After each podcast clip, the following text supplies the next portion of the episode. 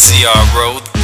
This is a portion of our broadcast that's a little deeper, just a little deeper of a message. So listen in. They say a man with another man should be struck dead across the land. On the other hand, it's some cluckhead policies. We all just need to learn to love each other. My apologies to y'all who keep on having to see cover. And I don't care where you pray at night. You'll have to go through me if you wanna take the right step back. Used to think being gay was wrong, homophobia was in. I played along. Kids are sold it on suspicion of gay. It was twisted. How we listen to hate. Told dad thinking I'd get a good chuckle. Instead, I got hit with good knuckles. It shocked me, cause he always called me gay. The F word used to be all he'd say. Can't judge a book by its cover, right? He's pro gay, even though he loved to fight. Flash forward 10 years to a no hate rally. Some greeted with jeers, and this is Cali. Eight years later, and it's been legal. Strong will defeated thin skinned people. Came a long way, still a way to go. Just ask a transgender person, they should They know. say a man with another man should be struck dead across the land.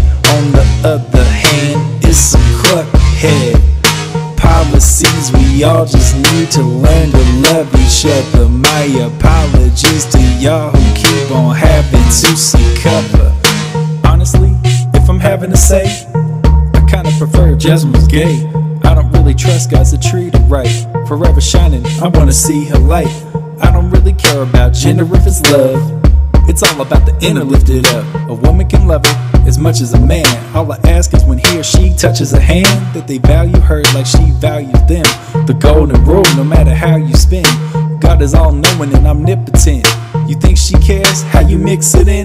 Nixing them if they try to be logical and try to deny that it's biological. And yes, a man can be bi. Stop hypocrisy. We are all one's the philosophy. They say a man with another man should be struck dead across the land. On the other hand, it's some cluckhead policies. We all just need to learn to love each other. My apologies to y'all who keep on having to see cover.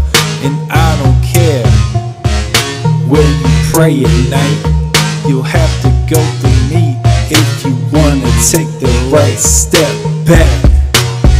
Step back.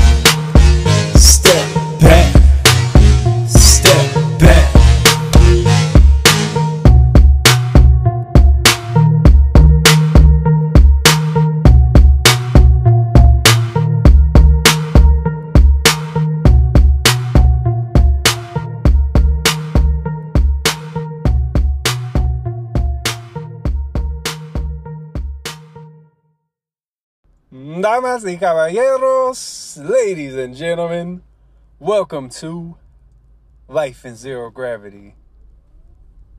Vida en Cero Gravidad. Welcome once again. We got shit to get into. Not gonna lie, um, as you can tell by the title, a lot of this episode is going to cover the new Kendrick album right? And um I think there's a lot to talk about. It's one of those albums where there's a lot to talk about.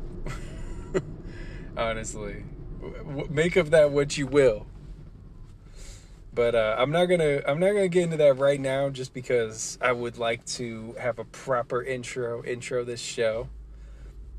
I gotta shout out the proper people. Uh, shout out to New Jack. We've been making studio magic lately you know. Uh, we've been recording the last two weeks. I'll, I'll put a number on it. I'll tell you how much we're getting done.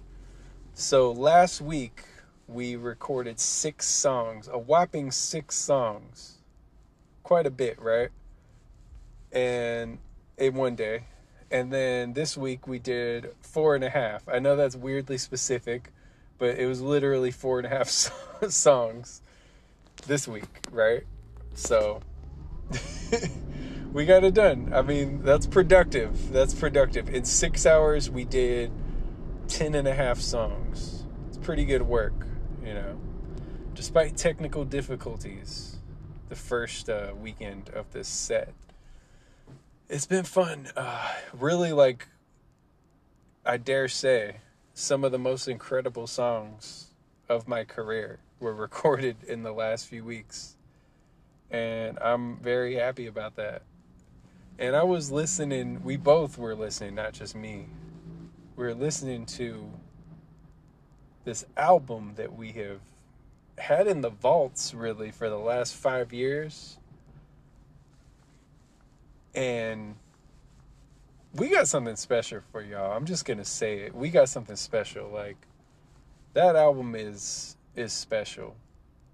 It means a lot to me. Um, I forget how deep of an album it is. I think with the release of this Kendrick album, it is an album that's deeper than most albums, most rap albums for sure. This Kendrick album is deeper than.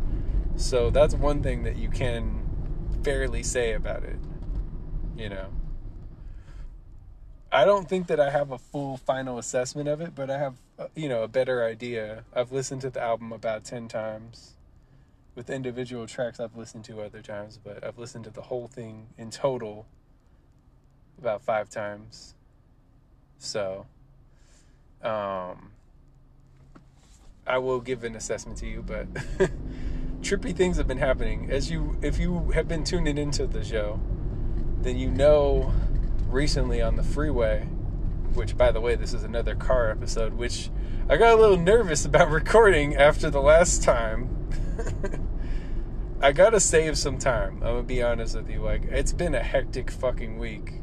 I've put in about 60 hours working on shit, you know, another couple hours recording, all those hours writing the songs themselves. So, I've had a lot going on, man. I have been trying the best to manage my time. You know, um, I think I've done okay. I did have, I do have to say, yesterday, I, I, man, I don't even know if I should say it because it's like, well, one thing I had is I tried that flaming hot uh, Mountain Dew. Actually, not bad. Um, it doesn't taste like Cheetos, which is good. That would be gross. Like, um, it's just flaming hot, so it's just like a little bit spicier Mountain Dew. It's probably spicy to white people, but you know, uh, it wasn't really spicy to me. so it's so funny, man. Like people, even New Jack said this weekend. He said he was about to say something about white people, but he didn't want to say it because he didn't want to offend me. He was like, "Oh, well, you're not white."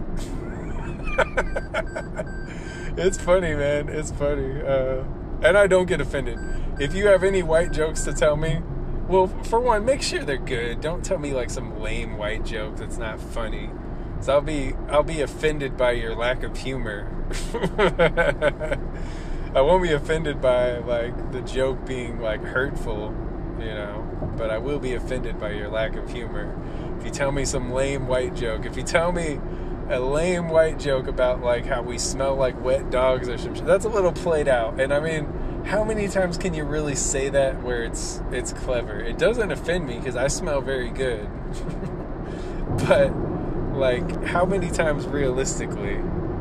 Oh shit, I gotta turn the notifications off. What the fuck? I'm living on the edge. What the fuck am I doing?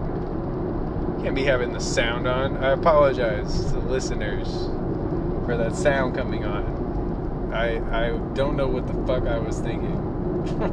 no, I honestly just forgot that I had my sound turned on. So yeah, um, as I was saying, you're not gonna offend me by saying white people jokes. Just make them funny. You know, I remember like years ago watching a video where this girl she was making all these good points it was about racial issues. It was a black girl. She was talking about these racial issues. And she said, and I wouldn't sleep with a white man because they smell like wet dogs. And it was just like, she had like a very educated, like, uh, well thought out, like, argument. And then she drops that in there, and it kind of like, it was like, really, that's kind of like a cheap, like, cheesy low blow, you know? Or just like, not even a low blow. It's just kind of lame. I was like, I don't know. It, it derailed her argument to an extent because she was making uh, this argument about all the inequalities and you know like how things are tough for you know people of color in America, and then you drop that in there, and it's like okay, like I mean, no one really needed to know your dating preferences anyway in this context, but also it's like, come on now, it's like it's the low hanging fruit, I guess. I wouldn't date a white man because they smell like wet dogs. It's like, all right. it's just not, uh, it didn't add to our argument, shall we say. So, yeah, um, the Kendrick album gets into a lot of racial uh, issues, you know. And I can say, unlike Kendrick, let me think, let me take, let me think for a second. Let me think for a second about this. Have I fucked a white bitch? Not really. Not really. I almost fucked a white bitch, but I wasn't attracted to her. And I'm not saying that to say, like, oh, I'm not attracted to white women. I'm not saying that I'm attracted to white women too. But, um, I don't know. I just, like, I wasn't attracted to her. I couldn't get into it. So, yeah, actually, I haven't really fucked a white bitch. Interestingly enough. it's kind of funny that that's just okay for him to say that too, and like no one really bats an eye. you know, like I guess that's a good thing that that's not even considered like an offensive thing to say you know, white people are kind of free game in that. Unless it's Fox News, then they get heard about every slight of the white race on that channel. But in general, it's like it's generally okay to to make degrading comments about, you know, white white bitches. Even though they try to lump themselves in as being like a minority, the white girls, you know, because they don't have the power that white men have. They try to lump themselves in like as if they're, you know, having such a hard time. I'm not saying that they're not. I mean, everyone's having a hard time to an extent, but they how, how do like I always I mean, I guess I've seen some of it, but a lot of times I do wonder more than I already know like how people of color feel about like white women co-opting their struggle and like acting like they're part of that struggle. Like everyone's just against white men you know? Like white men are just oppressing everybody you know? And it's like hey white women i don't know if that's your struggle. Like it is but to a much lesser extent you know? I would say. Comparatively. But yeah, so Kendrick fucked fucked some white bitches. I haven't fucked any white bitches. I haven't actually. That's probably surprising to some of you. Yeah, but no, I can't think. It might have been a girl that was like mixed with white or something. No, I don't even think that. I don't even think that. Yeah, what a trip, man. That's a trip because it's not like I've been with like a bunch of people, so I guess it's not that crazy. It's not like I've my body counts like in the hundreds or some shit. but no, I haven't I haven't fucked a white bitch. Interesting. I had to like reflect on that because I, I didn't want to lie to you. I didn't want to lie to you about it. I didn't want to say that I have not fucked a white bitch, and then I secretly did. You know, um, I don't know. I haven't even really come that well. No, I've come close to fucking a white bitch one time, but that's it. I think. Yeah, that's really it. I had. I don't even count them as girlfriends, but I had like some like any. I think. When do you count it as like a relationship? Because I think anything before high school, I'm like, that's not really a relationship. And even high school is kind of questionable you know, I guess it counts in high school. I think that's the cutoff. Like, I dated some white girls in junior high. Two white girls. One was, I guess, was even half Mexican, so. I couldn't, well, half Mexican, that's a dumb way to put that, huh? I mean, that that is like a thing, but Mexicans come in all different colors. That's a, we gotta get past that, you know? I feel like in the U.S. we have like this attitude of like, or a lot of people do, where it's like, oh, they're Chinese, and it's like, well, they could be different ethnicities in China. You know what I mean? Like, they're not like all one ethnicity. Like Mexico, they're definitely not all one ethnicity. You know, so as we differentiate that, there are white Mexicans. Have you seen Canelo, Canelo Alvarez, Clinelo Alvaroids? Have you seen him? he looks like he looks whiter than me. Like he looks very white. So I don't know. I would say like in any country, technically there could be all races, you know. Like your race is different than your country of origin. Like yeah, if you're in England, a lot of the people there are going to be white. But that doesn't mean everybody's white. It doesn't mean people can't be other races there. That's the equivalent, you know. It's like there are white English people, there are Pakistani English people.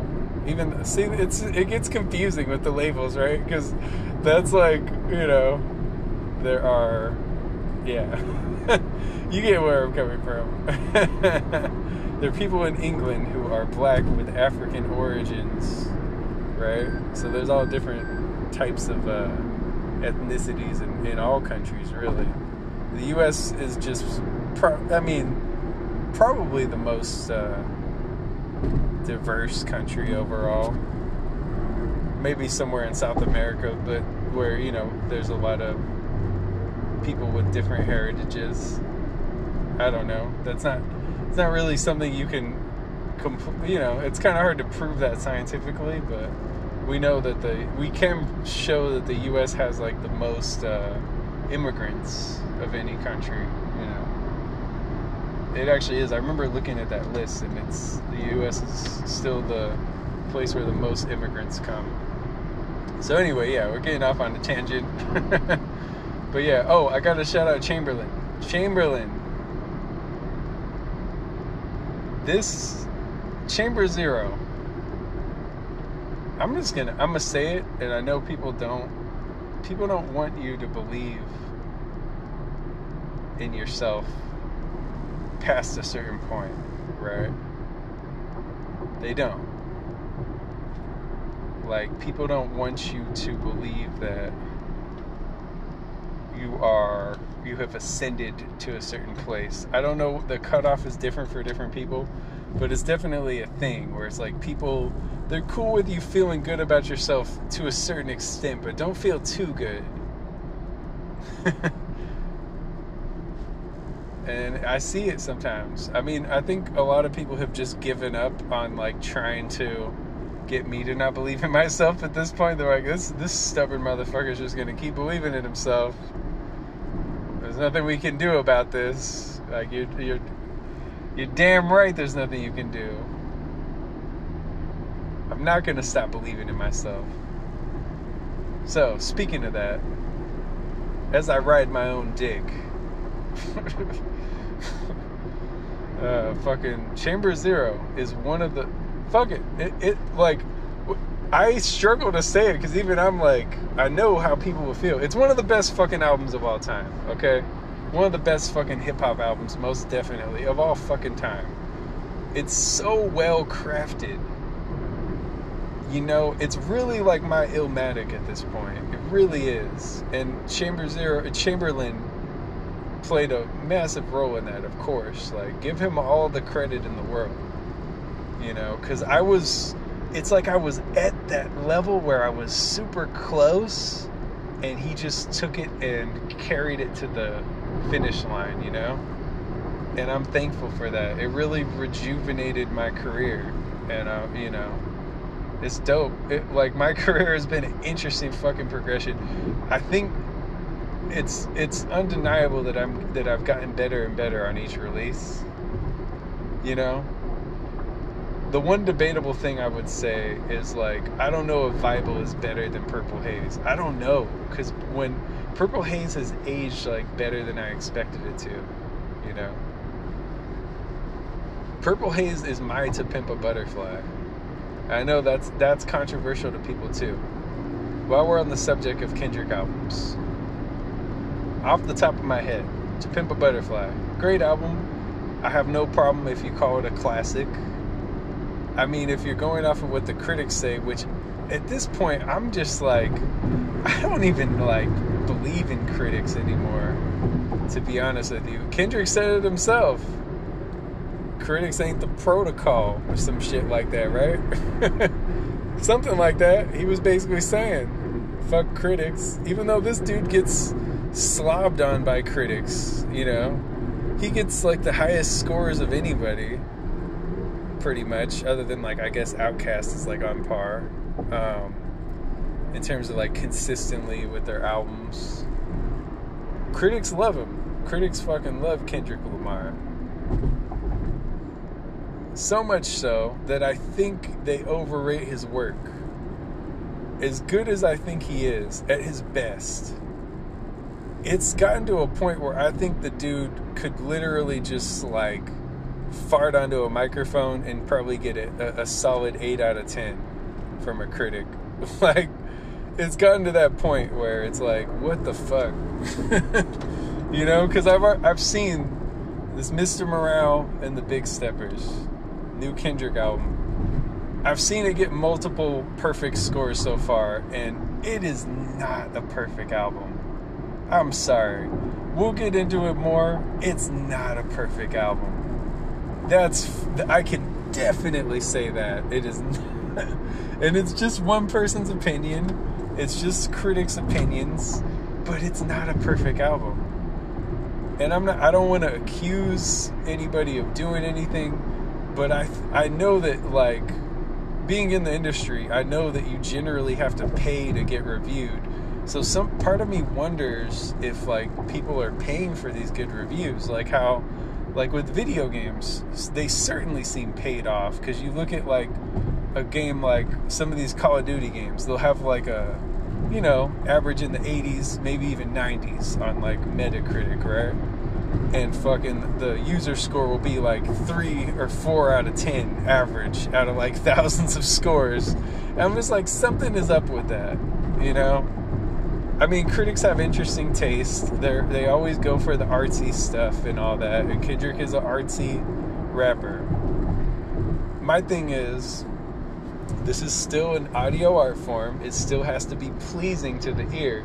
You could write some nice poetry if it's set to a whack beat or if it's set to or if it's like presented in a way that's not compelling or annoying then it's not good. Or it's not it's not perfect. It's not classic. You know what i mean? So that's the issue that i have with some of these critics is i'm just like I don't know how you're not, I don't know what you're hearing, but clearly we're hearing something different. Because, like, okay, to Pimp a Butterfly, in retrospect, I can I would say that that is a great album. It is. But if you are going to seriously tell me that you listen to that album and every time you listen to it, you could listen to it a hundred times and you don't skip any songs. I'm probably gonna think you're kind of a dick writer. Because I realize everyone's taste is different, but a song like for free, I don't know how you listen to that every single time you're listening to an album. It's short, but it's this offbeat rapid style that's very repetitive and it's the flow is it can be irating as like one spin up scout once told me my beat was and i'm just like you would skip that a song like you and again both of these songs lyrically they're they're fairly well written right they're you know the structure and everything all that the song you that song is slow. It's rapped in a voice that's almost like intentionally annoying. and it goes on really long. I don't believe if people are being honest with themselves that they are not skipping that song. I don't believe it. I don't believe that they're deriving that much pleasure or that they're deriving as much pleasure from that song as they are from Alright and other songs like Wesley's Theory, King Kunta. I don't believe people are getting the same level of pleasure from you. And I'm wondering why the standard seems to change for certain artists. I think about like if if Eminem made an album like that, people would probably think it was horrible or give or you know there would be people that would and there are people that think that Kendrick album's horrible and I don't think that's fair criticism either. I'm not saying that. I'm talking about um, to pimp a butterfly by the way. It would be a little crazy but but the weird thing is like part of me can hear what y'all hear I can hear how you could perceive it as horrible because of the vocal inflections and it's like if you don't like someone's voice, like like me for example, I don't like Drake's voice. Something about it annoys me. So I don't listen to Drake's music. Every time I hear it, I'm not having a good time. you know? And then once I hear like some bad lyrics, oh, I really am not fucking with it. and I know he has he has songs that have good lines in them I'm not saying like he never has had a good line in his life, but he's had some clunkers, you know, some real clunkers. Like, uh, what was that? I'm racing for your love, shake and bake Ricky Bobby. That's bad. That's a clunker. He's had a lot of those. Anyway, this isn't about Drake. But, uh, oh, speaking of that though, I, I uncovered, I heard my, I, I made a diss track, right, at the height of Drake having ghostwriters and all that. Because I was just tired of, like, I felt like he kind of hijacked hip hop to an extent, right? And he was getting all this unnecessary uh, praise and just like the spot he was in there was a point where people were saying that he was the GOAT. And some people probably still believe that. I think that tapered off quite a bit. I haven't heard a lot of people calling Drake the GOAT recently. But I'm like, nah, man, we can't have somebody that, for one, the, the bars just are not there. Whether he wrote them or not, they're just not there to be the GOAT. Like, there's way too much evidence of him not being tight on tracks for him to be the GOAT. And I gotta say, I know I've seen people say they think Kendrick's the GOAT. I don't think so.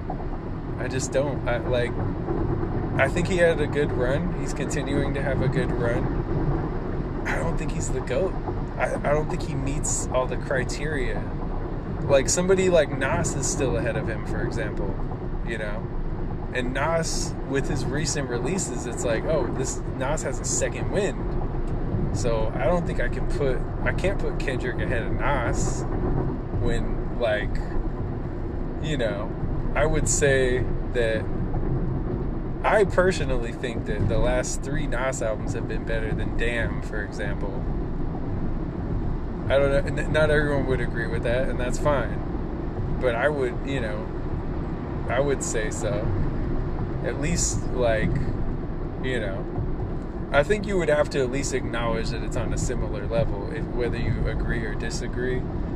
I at this point i guess the, the weird thing for me is like with damn when it came out i, I, I was a bit of a fanboy. I was happy for the west coast to have the rapper that was on top we all were, we all embraced Kendrick, right? Or a lot of us did, especially Good Kid, Mad City.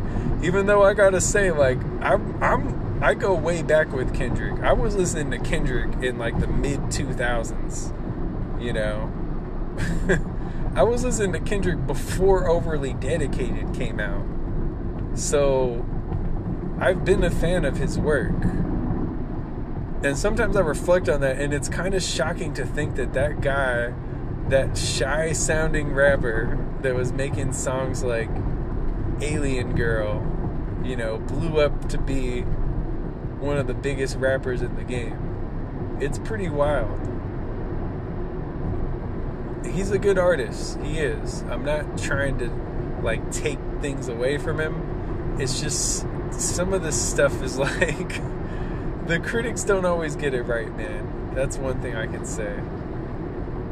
I mean, think about the Grammys. How often does a Grammy win or an album win like album of the year at the Grammys and like the vast majority of people don't actually think that was the album of the year. You know what I mean? Like so it's all just opinions at the end of the day. And unfortunately business corrupts everything and I feel like business has corrupted certainly criticism you know, that's that's not even hard to imagine, right? like, it's criticism. Why wouldn't money be able to affect that? so, that's this is mostly a Kendrick show today. So if you're not into Kendrick, you're probably not gonna like the next segment either. But welcome to life in zero gravity.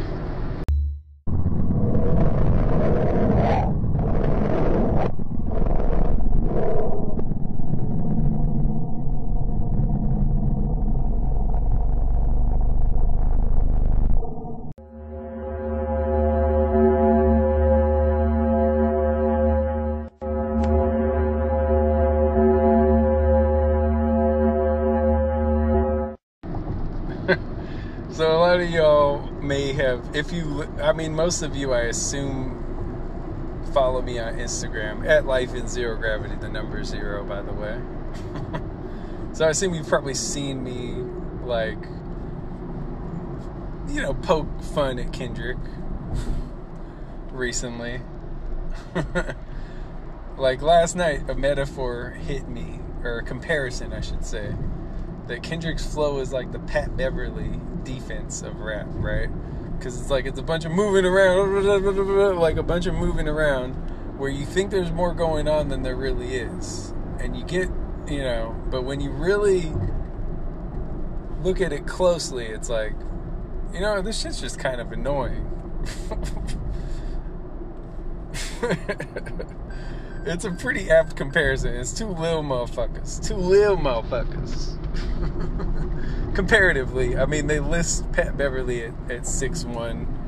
That's little for the NBA, right? Kendrick, I believe, is like five six or something. Something like that. He's little for for anything, really. You know? so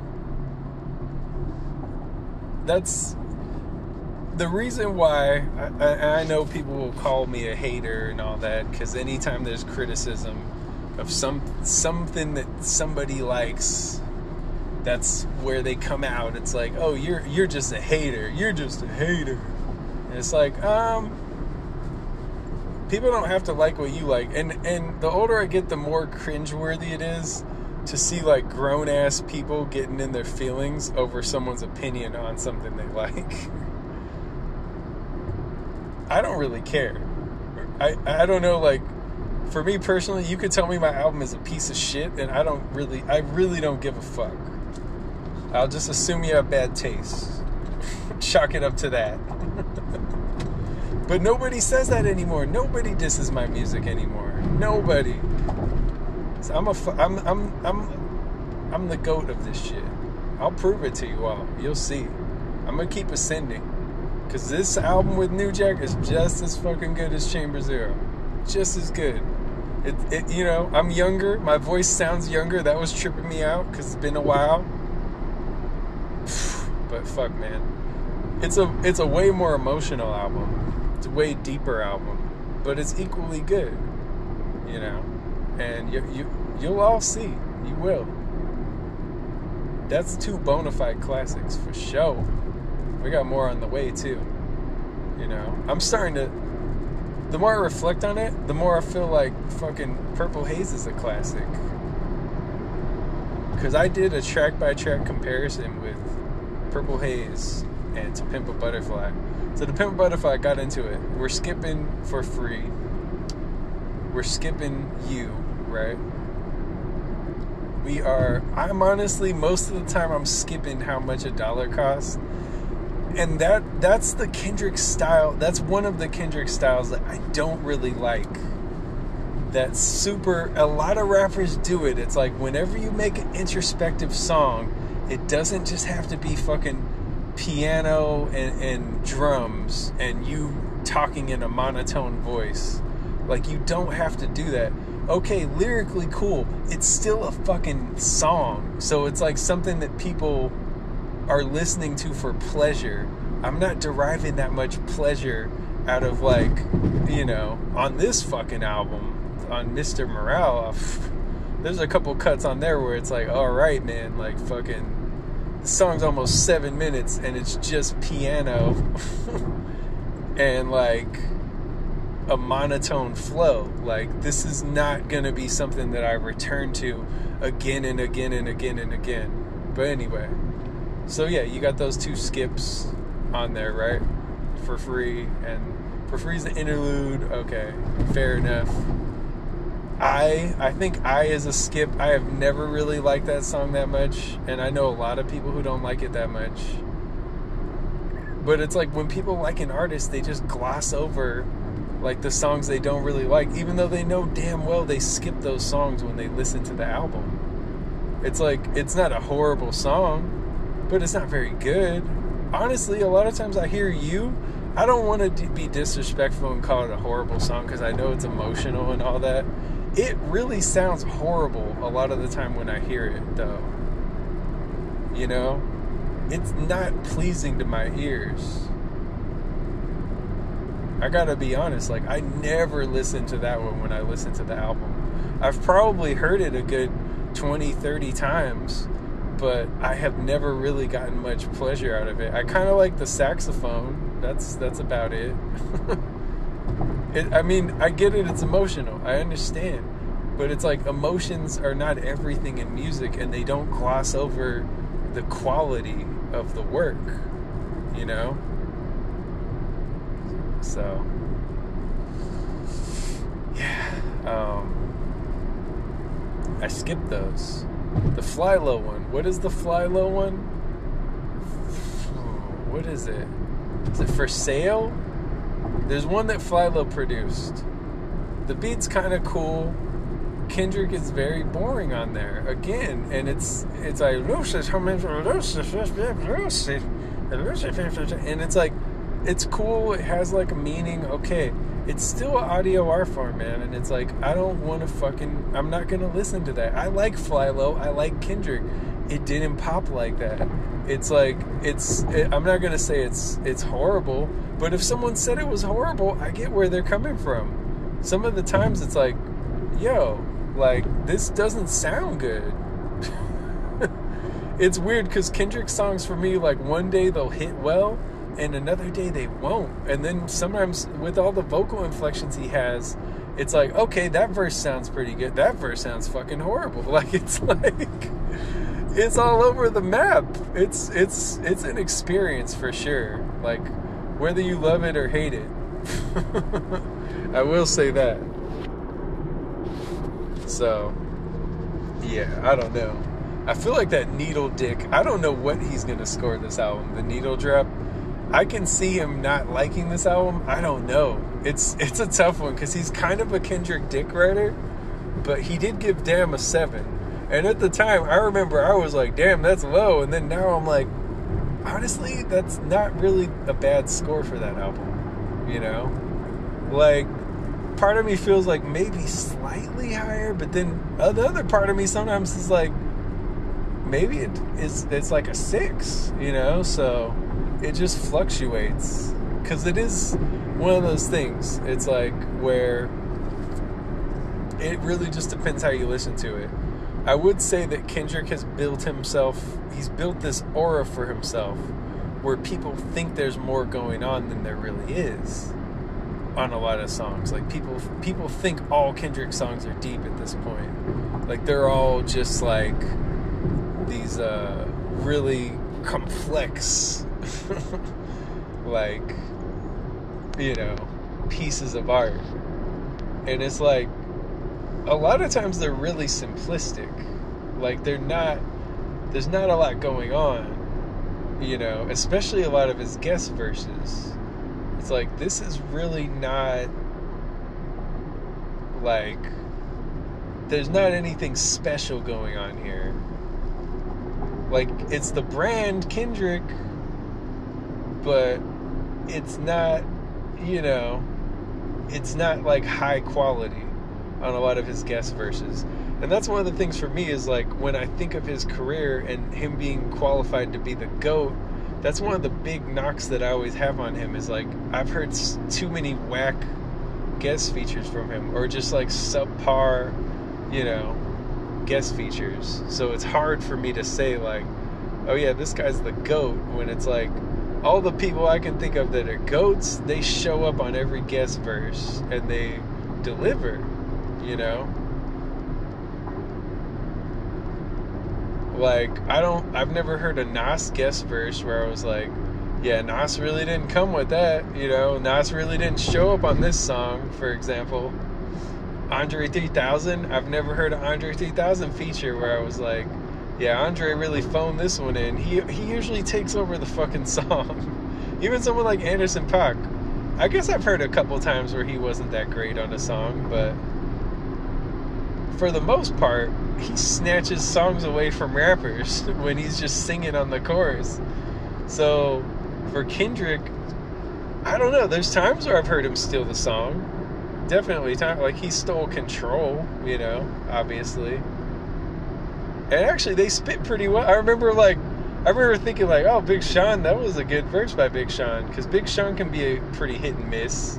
He can be really corny at times. Um, I don't have the hate for him that some people do. I just think he's he's corny like pretty often, you know. But I don't like think uh, I don't like think he's like garbage. He's just he says corny shit. There's a lot of rappers that say corny shit. I don't know who the, there was like some female rapper that made a song that was like brush your teeth, brush your teeth. And I'm sorry, girl, but that shit was corny. I remember like some girl, because girls sometimes will be all about this like female empowerment. Like, oh, these female rappers get overlooked, and like, I'm sure there are female rappers that get overlooked. I'm not trying to say that, but a lot of the female rappers that actually make it are not that great. like they're a lot of times they're selling sex and they have average bars and they're selling because they're attractive to people you know? And i mean guys it's they're selling an image too. It's not always like they're attractive but it's some type of thing that that's like where people like how they look in some way. Like a lot of times in, ga- in gangster rap it's like oh does he look like a fucking badass? You know? Like does he look like you'd smoke these people. All right, yeah. you know, but in general, like most entertainers are what people consider to be physically attractive. Most entertainers are. So that's just the reality of it. But yeah, so that girl I feel a little bit bad just dissing her a little bit like man, if you, you you might be able to find it. It might be called "Brush Your Teeth." It's so corny. It's basically her talking shit about like other girls and saying they have bad hygiene, and it's like, it's just corny. I think it's partially because Del already did that on uh, what song? Man, that's bad that I don't remember. You gotta wash your ass if you must. if you must, that's what it's called. That's right. How the fuck did I forget? Del was my favorite rapper for a while. Shout out to Del the Funky Homosapien. He was a big influence on my on my career, you know, honestly. Shout out to that dude. He made some great music. Continues to at certain points, you know. I want to I'm not gonna do that. I'm not gonna do that today. I'm not gonna say anything bad about Del. Love Del. You know. Now, Sir Diesel. Sir Diesel. I don't know. No, Del is Del is a goat in my books. He's he made some classic albums. I still think Deltron 3030 is one of the best albums of all time, to be honest with you. So yeah, Kendrick. Yeah, so the so those are some of the skips. And on my album Purple Haze, so you got for free, you, I, um, a lot of times I skip that FlyLo one, You know, there's others too. Not always in the mood. Like Blacker the Berry isn't a bad song, but it's a it's a little bit mid. It's a little mid. It's a little midi. You know. oh, how much a dollar costs? Yeah. So you got like five or six there out of sixteen that are pretty skippable. You know, you're starting to get up there. The fact that that album got like multiple purple score, multiple perfect scores, purple scores, is pretty wild. And part of me like salutes the critics for seeing the art in it, but then part of me is like, that's high. part of me thinks that's high. And there's people who like I have good friends that do not like that album. You know, like and they don't have bad music tastes or anything like that. Which I'm which that's what people say when you don't like an album that they like. Like oh, you got bad music tastes. Even I said that, but I said jokingly like you don't like my music, you must have bad tastes. but yeah, so it's people that have a wide range of music tastes that actually mostly like rap that don't really fuck with that album. And for me, like I remember when I was when I was like when I had the wool over my eyes, the Kendrick wool was over my eyes. I was like, "Oh, these people are tripping. They're crazy. How could they not think this is amazing?" And then now I'm like, I grew up. I matured a bit, you know. I pulled a Mr. Morale and I matured a bit. and now at this point, I can see clearly. You know, I'm not swayed by all the vocal inflections and all that shit. It's cool to switch your vocal inflections. It doesn't make the song good. It doesn't make the lyrics good. You know, it doesn't make it like superior artistically. It's a cool thing to do. It can add some uh, variation. And that's about it. You know? Anybody technically could switch their vocal inflections, but people get wrapped up in that and they hear Kendrick in that and they're just like, "Oh, this motherfucker's spitting." And it's like if you break down what he's saying, it like sometimes it's good, sometimes it's not so good.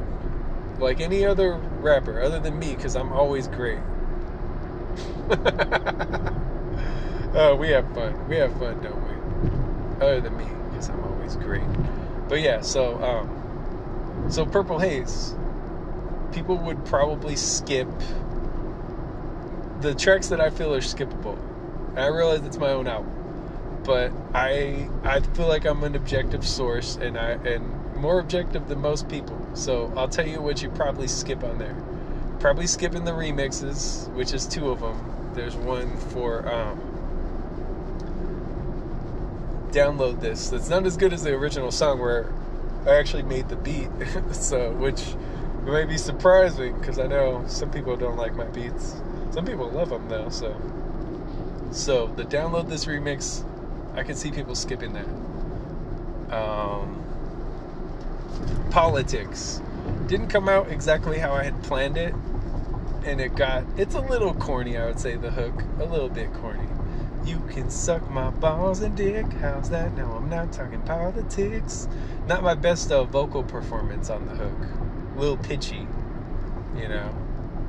Good message. That is a Kendrick esque song in the fact that it's a good message. It's well written, but my vocal inflections were kind of annoying. I can say that. I'll be fair. I feel like that I, that's accurate to say about politics. So the Phoenix remix, I would say, is less egregious, but I can see people skipping it. It's honestly not my favorite song I've done, the Phoenix remix. You know, it's a pitch shifted version of my song Phoenix with a different beat. Now, it's not bad, but I skip it if I'm listening to that album. So I would assume that people probably skip it there's a skit I have that's like 30 seconds. Technically, I would say that's a skip, but when something's only 30 seconds, you might not skip it. So, but I would, if you said you skipped it, I'm like, mm, makes sense. And then I have another skit that is, um, I have another skit that's, let's see, that skit Oh yeah, it's like a minute and something. So I could see people skipping that, even though it's a fun skit. So both those albums have like an equal number of potentially skippable tracks. They're both they're both deep albums that cover a lot of themes, right? They're actually similar more than you would think with the political themes. So I can see like people like it sounds crazy to people, I'm sure, to some people who may not be aware of my music, but I think those albums are on par. So I'm like, if that's a classic, then Purple Haze is probably because even my skips I don't think are as egregious. Probably the biggest skip is politics, and it's mostly the chorus that would make people want to skip that, you know, because my vocal performance wasn't as strong as it could have been, you know. That's the main skip. The other ones is it's just like it's remixes that are maybe a little bit bland. And I guess I would skip them because I kind of like how the original songs were better, you know. But to each their own. Years ago, I didn't have the confidence I do, and I would have thought, like, oh, yeah, you know, my album's good, but it can't really compare to Kendrick's album. And it's like, honestly, it can. And like lyrically, both of those albums are pretty high level, I would say. That's probably the best written Kendrick album, even though there are moments where he's corny and stuff, like for sure. But lyrically, it's probably the best Kendrick album. And a lot of people would say it is the best Kendrick album. I would say I think the most universal one is still probably Good Kid Mad City. That's probably still the most like universal Kendrick album. I'm just going off of the fan perspective, you know. It's probably the one that you would replay the most. So I think Damn was was more polarizing than that to people. Good Kid Mad or no, not Good Kid Mad City. Good Kid Mad City. to Pimp a Butterfly, also polarizing to people. Mr. Morale might be even more polarizing. It seems that way. I don't remember people saying Damn was horrible. I've seen quite a few people say that this album was horrible. And, you know, it's a weird, it, like I said, it's a weird album where I've heard it sound horrible and I've heard it sound good. You know, I almost said great. I don't know if it stretched to that because when you're in a haze of listening to an album and you're like, this is fine, yeah, this is fine too. The, oh, good one, this is fine. You get into this like they say you're only supposed to listen to like you're supposed to give yourself a break every hour for 20 minutes, right? When you're listening to music. 15 20 minutes. So if the album is over an hour, you know, by the end of that hour, you're you're probably to start giving stuff like a pass that you wouldn't have before or it could work the other way around where you're just like I'm really over this, you know. By the end of Donda, I was I was done. I did not want to hear that album like the last like damn, at least the last 10 songs. I was like I don't want to hear this anymore. Like it's going on too long. And um the first time I heard the Mr. Morale, it was dragging for me.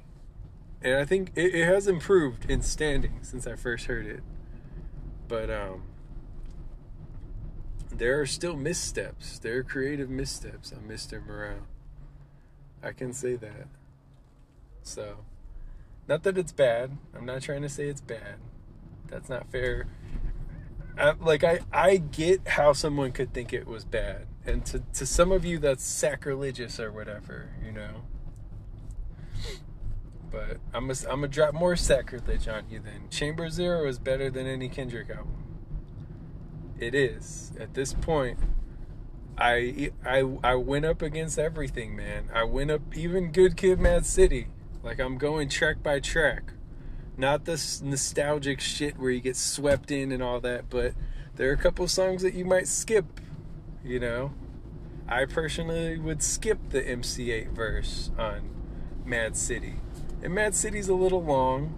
It loses interest by the end of it. You know, not that it's bad not saying the album, the song Mad City, right?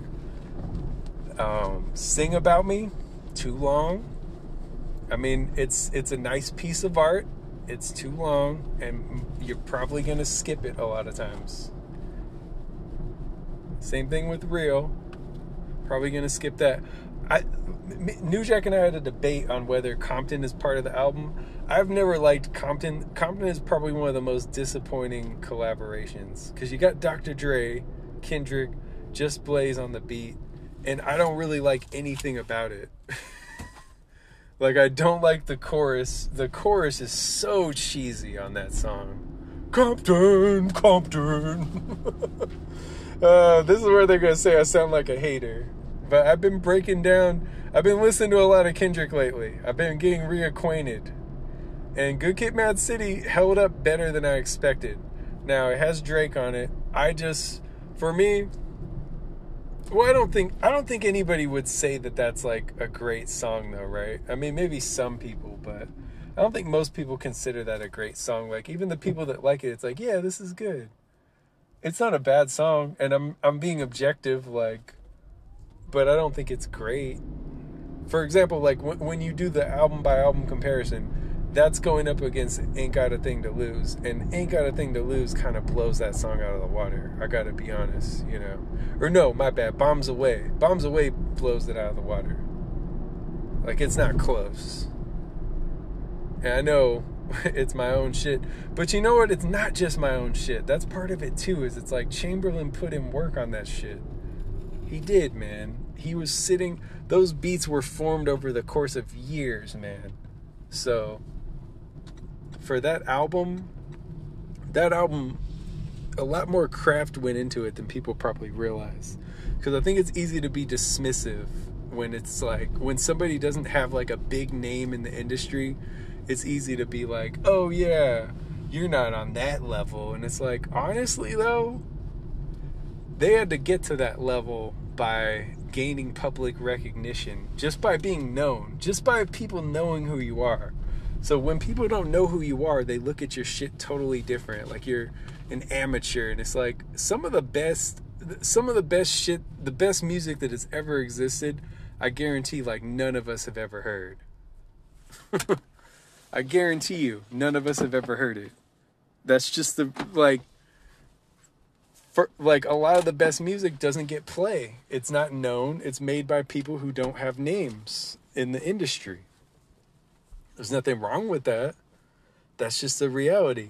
So for me, I'm not that known. I'm more known than other artists, but I'm not as known as a lot of artists that people listen to. So I don't get that bounce. I don't get that boost. I don't get like where you're listening to my album and you're like, yeah, this guy's one of the goats because I haven't been pushed like that, which is fine. But I'm telling you, it's to happen. I'm to be up there. You will see. I've worked way too hard. I've written way too many songs and I've made good music, great fucking music for too long. People can hate all they want, say what they want to say. I'm going to make it undeniable. You know? Shout out to Kendrick, by the way. It is great to have Kendrick back. All shit aside, there aren't a lot of artists that even give a fuck anymore. He gives a fuck. He clearly gives a fuck. He's trying his best. You know? whether or not it, it results in good music, I just want to say I appreciate you, Kendrick Lamar. I do. It's been a fun ride. It really has. You know, it's it's inspiring to see somebody ascend to from the point where I'm at now to the point that he's at. I watched that. You know, I put so many people onto Kendrick's music. People, and, and it's so funny because the same people at that time we're like, oh yeah, I don't know about Kendrick. I don't know, man. Yeah, he's all right, I guess. And then now we're like those same people ride his dick relentlessly. and it's funny, man. But but they wouldn't buy in until until fucking it's a radio hit and everyone knows about it. That's just the way it works. Y'all got to stop being followers, you know? Just stop being followers. We'll continue on with this. but yeah. Actually, why did I even say that? It's not ending. We're going on. We're going straight through right now. All right. Without further ado, let me get into this Kendrick album. I want to do a breakdown for you. I kind of have a score in my head, but I think I'm gonna wait. I want to review it with somebody. You know, like probably New Jack, but maybe not. For one, I think he likes the album more than I do, off the top. So these are my thoughts. I wrote I wrote down some thoughts for every track. This is for Midder, Morale, and the track skippers, by the way. No. uh, so for some reason, part of me likes to just fuck with these artists' fan bases and rile them up. So I'll say that. so you know, I like to fuck with them because they, they just the the dick writing is so cringe cringeworthy with anyone, anybody. Doesn't matter. Like it could be the Pope. If you're dick writing the Pope, it would be cringeworthy. You know, there's probably a joke in there somewhere, but well, actually, yeah, it really would be because I mean he's supposed to be celibate, right? So, is the Pope celibate? I think the Pope is celibate, right? Yeah, it would have to be if, it, if the priests are. I don't know how that works. I'm not Catholic. Anyway, United in Grief, solid opener. Some of the best flows on the album, but it's a bit disjointed, and I question the replay value on United in Grief. You know? Um, so that's where I would go with that track. N95, good energy, decent concept, but it's a little corny, and the vocal inflections get annoying, particularly on the third verse. You know, and the whole "you ugly as fuck." Sometimes Kendrick comes across a little gimmicky to me. You know, like that's clearly supposed to be like one of those those viral TikTok type things where people are going to be using that you know, for like they're gonna use the audio for shit. I I know how that works, you know, with with like uh these social media apps. You know, but so far not not a bad not a bad start overall. Worldwide steppers. It's interesting lyrics. Uh I have not really fucked a white bitch like I said. The song's repetitive, the beat is bland, and the flow I'm not really a fan of. Oh, and oh, this is the this is the song where he has that corny baby shark line too, right? I'm sure some people think that's a bar or something, but he says like playing baby shark with, or watching baby shark with my daughter, also dodging sharks. And it's like that's not come on, bro. That was like Eminem level like dad corny, you know? It's like, all right, like I'm glad because he seems like he's in a good place on this album, and I'm happy for him. You know, I I, w- I want everyone to be in a good place. He seems like he's in. I mean, when you listen to the album, he sounds like he's going through a lot, but he but overall, I, I came away with it thinking like, it seems like he had, he went to therapy and it helped him out, and he came to some big realizations in his life, you know, and he's doing well. He's taking accountability for the things that were wrong that he did, and he's also let go of a lot of things that weren't his fault. So I'll say that, you know. Um, Die Hard. It's a fun song, right? It's a fun song. Uh, what's his name? Blxst, I believe it's Blxst. He's been bubbling up in L.A. That's that sounds. Sorry, that sounded weird to say but he his buzz has been building recently. I see people talk about him a lot out here, and um, yeah, he did his thing on the song. The girl, I forget her name off the top of my head. She wasn't bad. Uh, the beat's cool.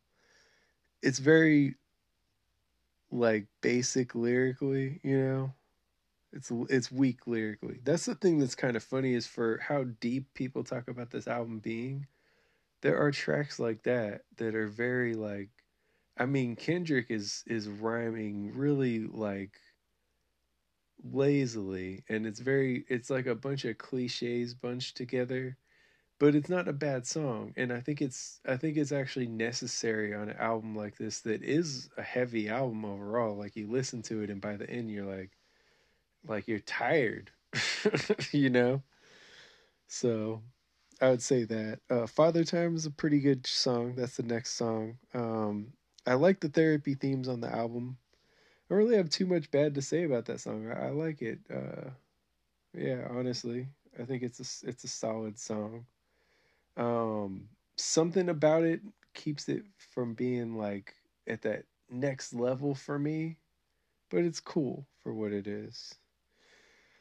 Rich interlude. Um, Kodak is good on this album and surprising, I'm sure, to everyone. I mean, other than the producers and who they worked with. By the way, this uh this album has so many fucking producers. It's crazy. Like every song it's interesting. Um I don't know like some people say that the production is great.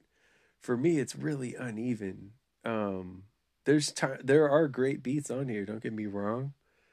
But there are also beats that are very bland or just like the progressions are weird and it doesn't really make like it doesn't sound good, you know?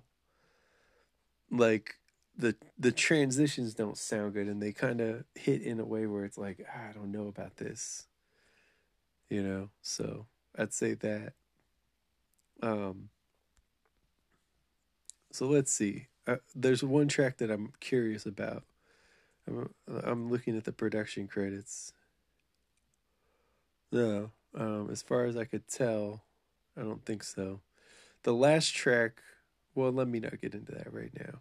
Let me go through the tracks in the proper way. But I will say, like, the producers so far, Oklahoma, which is Kendrick, I don't know if he actually did production because a lot of times, like, a rapper will be listed for production, but you don't really know what they did. It says Oklahoma, though. Sounwave, J Pounds, J Pounds, JLBS, I'm sorry.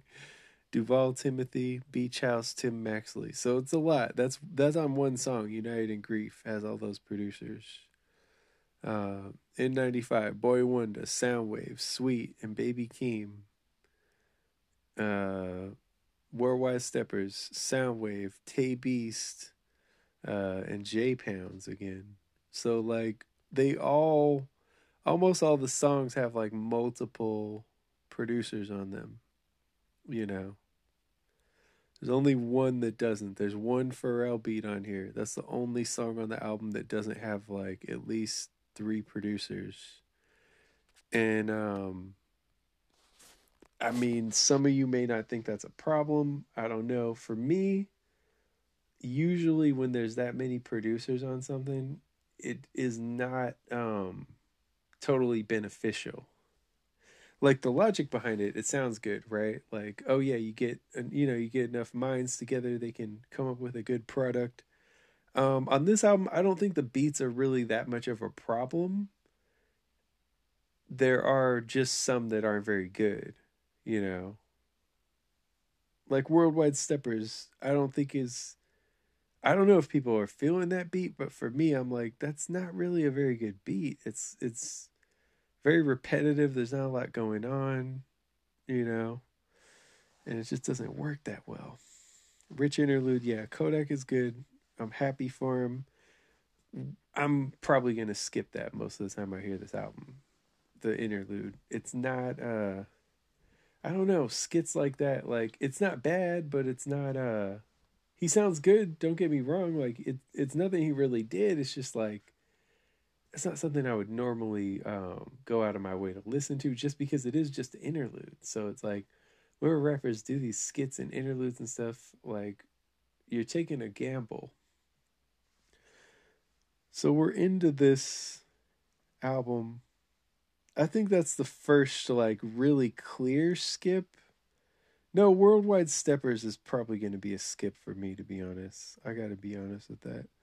Rich Spirit is a nice beat, kind of lazy lyrics. Attractive does not rhyme with fast, and you know, like I don't like when rappers do that. Like I'm a perfectionist, and like for me, I will find some shit that rhymes. You know, I'm not gonna like stretch. And I get it; it's not the end of the world. You know, especially for a chorus. It it is a little bit corny though, right? It's like, bitch, I'm attractive. I can't was it? Can't talk to you no more. I'm fasting. I know it's something along those lines. You'd think I would have memorized that by now, with how much I've heard this album. But one thing that I hate, I fucking hate, is when Kendrick does that corny brother shit. Like that shit. It's so corny. He did it on that Baby Keem song, Family Ties. I thought it was corny then. I was not happy to hear it repeated here. It's corny, man. Like, do y'all like that? It's just lame. I don't know. Like, I don't like how it sounds. And like, if if like most other rappers did that, we'd call it corny. I get it if you're doing like a novelty thing and being funny. Like, I could see maybe making a parody song it's just kind of weird on like what otherwise is like a fairly serious song on this supposedly super deep album.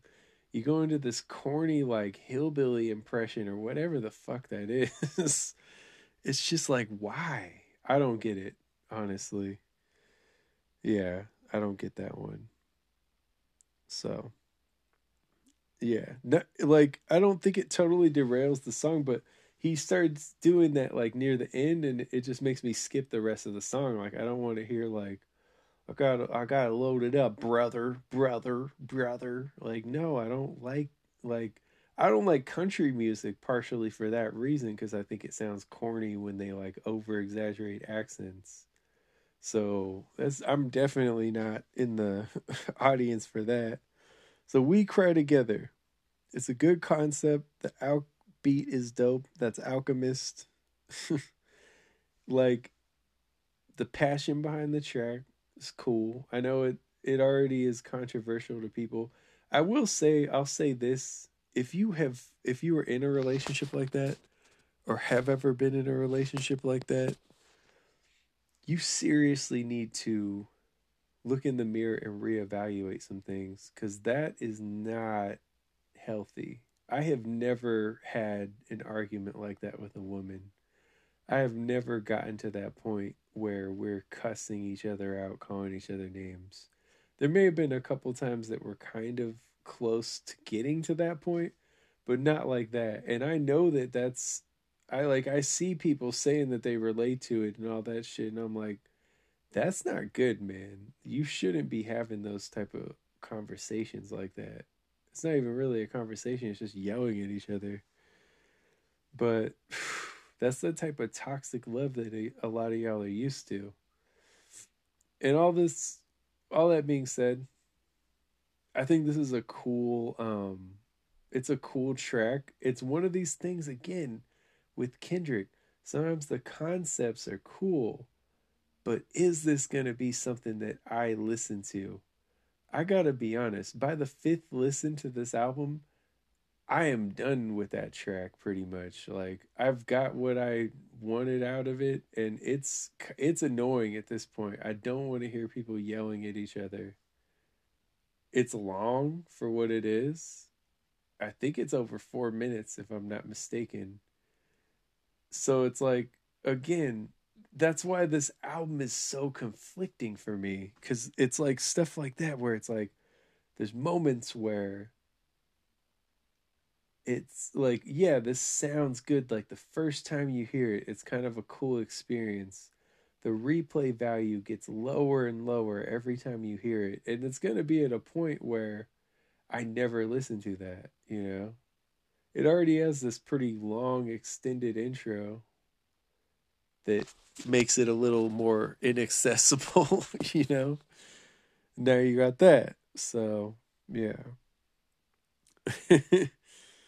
so, next song, Purple Heart. It's a nice, pretty track. It's a pretty song. The lyrics are a little weak, other than Ghost with the kiss the feet of sweet Jesus. Or I think he says something like that. Something like that, right? Ghostface is on the song. Ghostface. Like that was a pleasant surprise. I was like, okay, it's Ghostface. Summer Walker sounded good. The part about like it ain't love if you ain't eat my ass. Like just doing like a little bit of like minor psych evaluation on Summer Walker. the stuff she's talking about is basically if we're not fucking on a balcony, if you're not eating my ass, it's not love. And I'm like, I don't know, man. like, yeah, if someone's eating your ass, they probably love you. that's not a guarantee, even though, to be honest. Yeah, that's not even a guarantee, obviously. People eat people's asses who don't love them. It was just a little jarring on like a song that's really kind of a pretty song to have that line in there. And I'm not I'm not saying it ruins the song or anything. I just found that to be a weird choice personally.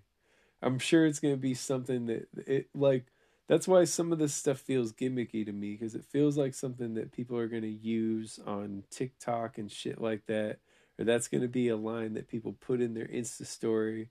But it's like it's a little bit unfitting, I would say. Not that, again, I'm not saying that's a bad song. It's a radio song. That part won't get played on the radio. I already see people quoting that shut the fuck up when you hear love talking. Like Kendrick's lyrics on that song are very phoned in to me. And like like that uh, uh it, it reminds me a lot of Die Hard. It's like another Die Hard on both of those songs, he's lyrically not doing much, you know? And um it sounds like feature Kendrick and he sounds like a feature on his own songs on both of those. Which is just interesting, you know, from somebody that's like the goat in some people's eyes, like to be to sound like a feature on his own songs on an album that you know, it took 5 years for him to come out with an album and part of me is like, oh, you know what? He's laying back and like letting the music speak more.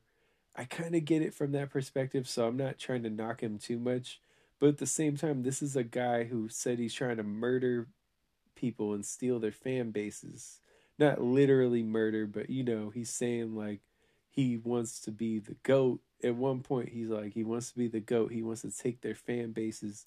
He wants to be the best and all this stuff for him to come out with so, like such simplistic shit like as often as he does it's like it's hard to take it seriously like that you know? It is. Because you go from a track like rigor mortis to this and it's like the lyrics are so like the rhymes are basic. He rhymes plug talking with love talking like that doesn't even really rhyme. And again, I'm an MC. I'm listening to it from a different perspective than a lot of y'all. I would not rhyme something that weak, I don't think, you know, personally. Like, I always try to think, like, oh, yeah, that's kind of a weak rhyme. Let me step it up and come up with something. So, I don't know, man. I, I guess I, I take a little bit of liberties with choruses because if it's supposed to be catchy, you can't worry that much but it's like his whole verses are just like very like simple you know again it fit the song well enough but part of me just wonders like if that could really be the goat if we have moments like this where like his lyrics are, are on the level of like any mumble rapper on some of these songs. Like they're not it's not high level lyrical stuff on on like those verses. It's very basic you know honestly. So count me out which is the beginning of the second side of this like double album which i mean i guess my double album wasn't that much longer than this album but to have 18 tracks, like albums used to just be that long, you know? so yeah, it's kind of a double album, but it's like both of the sides sound very similar too. That's one of the things too is like I'm sure Kendrick fans will say this is like a deep concept. It seems that the the concept seems to be that it's like a play about mental health and like his him like uh getting rid of generational trauma. That's like basically what this album's about. By going to therapy and healing and getting it off his chest. it's sort of like a it's a very loose concept, right? Not that it's bad. Again, not saying it's bad, but it's interesting. So count me out. Next one. The the chorus on this one sounds a lot like Love from Damn. It's not bad. Like the the lyrics are better than some of the other tracks. You know, I like some like on this album I like some of the concepts more than the actual songs. It's like the concept's cool. Song itself leaves a little to be desired, but the concept's cool. You know that's just what I could say. Uh, Crown, boring. Just boring, man. It kills the flow of the album. The beat's too simple. The lyrics are not that great. It's very repetitive. It's it's it's kind of corny with the you can't please everybody. I can't please everybody. And it's like there's not a, there's really not a lot going on with the beat. So songs like this are legitimately not very good. Like it feels it's kind of a bad song to be honest. Like I get I'm still under the spell of like, oh, this is a great artist and like, you know, what he's doing it, it would be disrespectful to call this bad. No, he's capable of making bad songs and he does it sometimes. He does it less often than than other people, but he does it. This song is kind of bad. And I know, I know there's a message. I know like it's built up in a way where it's powerful to some of you, but it's a boring song, man. It's just not very good.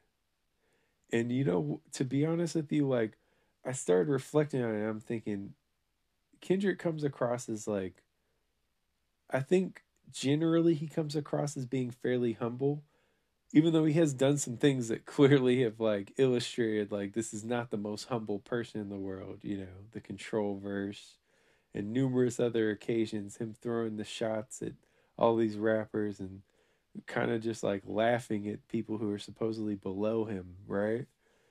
But he still somehow he comes across as sort of an everyman to an extent until i really sit and think about it. I'm like this song is such like this song and other songs like this in his catalog just demonstrate the ego. Because it's like you really think that you're just this good of a rapper where you can have this fucking bland of a beat and this is just going to be a good song you know it's like this is not a good beat it's not Like if anybody, if most other rappers had a beat like this, God forbid if I had a beat like this, people would call it trash. They'd say it was boring. When he does it, it's like it's it's artistic, you know, and it's like it's such a weird standard. That song has a lot of repeated refrains. There's not a lot going on lyrically. It's not a very good song, you know? And it and sequence wise, it just totally it's like you started the second half with like energy and then it drops to crown. And I've seen people repost this song and I'm like, of all the songs on the album, really? oh man. So Silent Hill, it's a good beat. The chorus is catchy, but kind of annoying with that, you know, that hum. but okay, it's catchy. Probably gonna be another TikTok type of one. Kodak fucking black, ladies and gentlemen. What the fuck? He came through, and this is like maybe the best Kodak verse I've heard. Although I can't say that I'm like super familiar with all of his catalog. Believe it or not, I do have some of his songs on my playlist. I like some of his music. Like he he he has like that charisma and he has that originality, you know, and that aura where it's like something about him draws you to him and he and it's it's just fun. It's just fun. So shout out to Kodak Black. I'm happy that you're out too. Don't go back to jail. Stay the fuck out of jail, please. don't throw your life away. You got a lot going for you, you know? You've influenced the game more than I think a lot of people would admit. And now you're on a fucking Kendrick album. And I'm sure some Kendrick fans were like, what the fuck? Me personally, I like Kodak Black. Like, I know he's done some shady stuff. He said some stupid things and like all that. Like, but I'm just talking about a music tip, you know. So, yeah. But that being said, should the goat be getting washed by Kodak Black on a song? Because I've listened, the more I listen to the song, the more I'm like, they're pretty much on par, if not like maybe even giving the edge to Kodak Black. Now, I like Kodak Black. He is not an elite lyricist. He's not like one of the great rappers of all time. So, why is it that like guys like him and YG are able to keep up with Kendrick on songs, you know? That shouldn't be a th- a thing, but it is. Next is Savior interlude. It was a decent Keem track, you know. There's like again, I know it's an interlude. There's no drums. It's like two minutes. Keem had some some bars on there, um, but it's a skip for show. It's a skip. This is a skip. Like I'm probably gonna skip this. It's just not compelling enough to draw your interest every time. And that's always a risk like when you do these interludes. There aren't a lot of interludes that i wouldn't skip on any album to be honest. Like it's just they're usually filler and they're not necessary.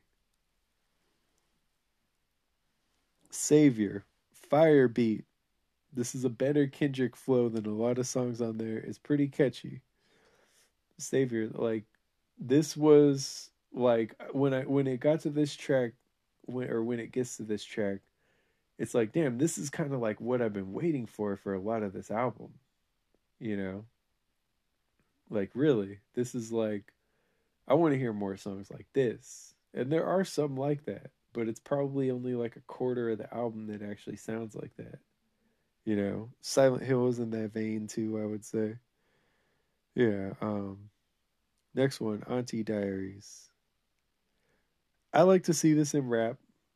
You know, I like to see people addressing topics like this because they're hip hop is is it though? I feel like the world in general has been pretty homophobic, you know, and transphobic. So, I was to say hip hop is is one of the most uh, homophobic genres, but I don't know if that is actually really true.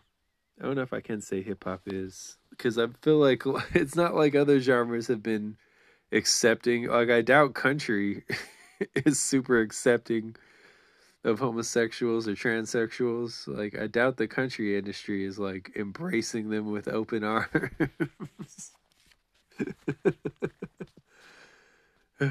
so that being said, it's good good on Kendrick for addressing this. I know the him saying the F word is gonna offend people.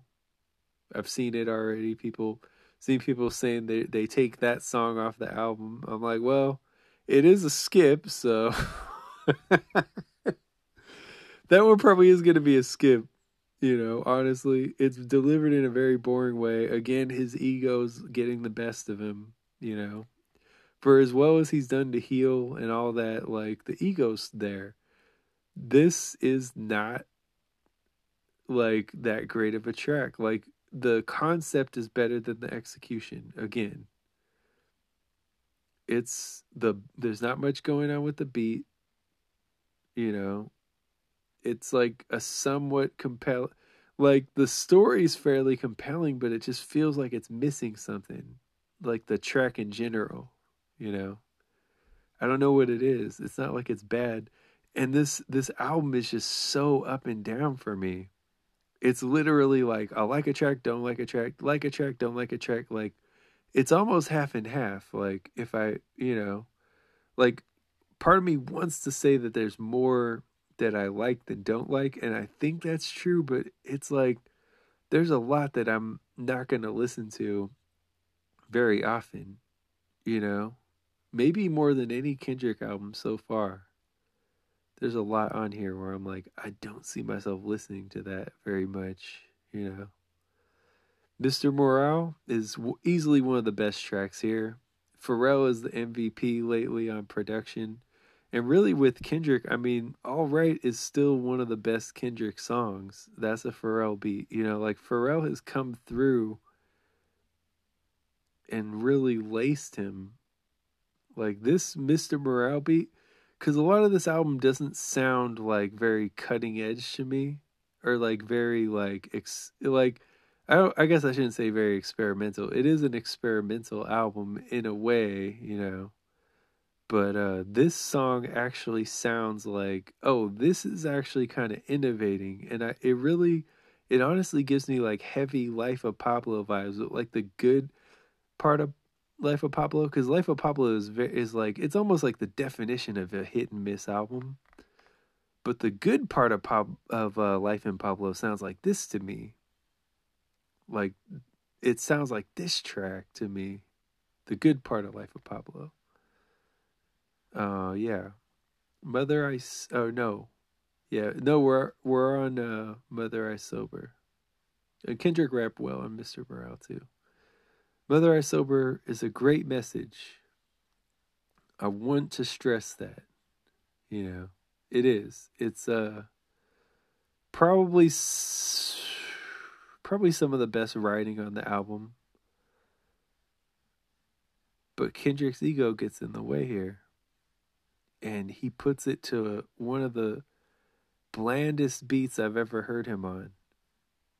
It's a very simple beat, and I know some of y'all will, will will tell me that it like builds tension and it's it's beautiful and all this stuff, and it's like I want to like this. I do. And I do like like if I'm just listening to the lyrics, I like the message behind them it's just the execution of this song.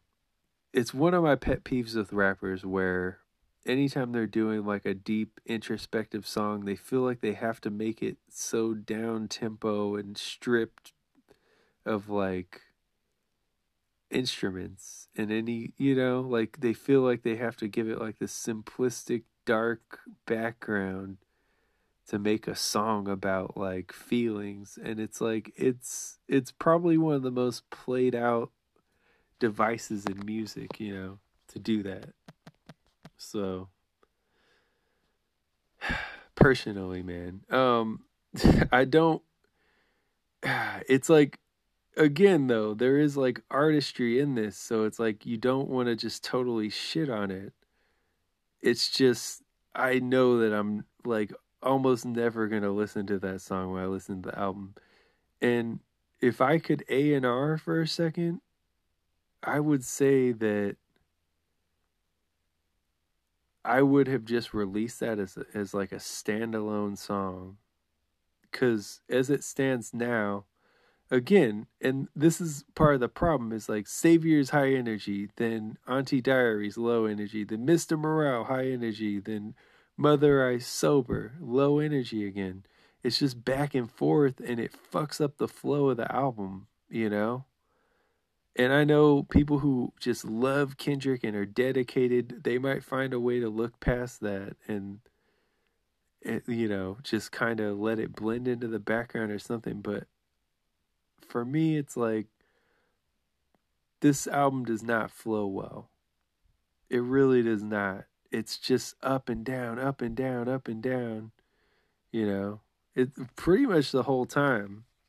It's like, you know, I guess United and Grief and N95 are both pretty hyped, and then but Worldwide Steppers is kind of down tempo, and then Die Hard low tempo. Yeah, I guess the first half is is more low tempo, and then yeah, pretty much. And then the second half is like up, down, up, down, up, down, up, and it just fucks up the flow you know. So the last track, Mirror, really gives me Tyler the Creator vibes, like musically. It's a pretty good closer. It's not bad, you know. Um, yeah, I mean, there's not much to say about it. It's not a bad song. It like it, it's a decent closer to an album. It's not. It doesn't feel like anticlimactic. It it sounds like a closing track. I, actually looked. That's what I was curious about when I was looking it up. I wanted to see if Tyler had a hand in the production, but as far as I can tell, no. Um, just off of Wikipedia, I don't know. So I don't think that this album's stance is going to change in my mind. Uh, when I first heard it, I legitimately thought it was like mid at best, if not worse. You know, the first time I heard it, I went through like the first eight songs and none of them really moved me. And I was like, damn, I don't know what's going on, but it's not hitting me, you know? The second time it sounded considerably better. It's like it jumped up and then it's been kind of diminishing returns after that. And now at this point I'm like it honestly baffles me that people are giving this like a perfect score in some of these like magazines and review sites. It's just I just hear kind of a mess sonically.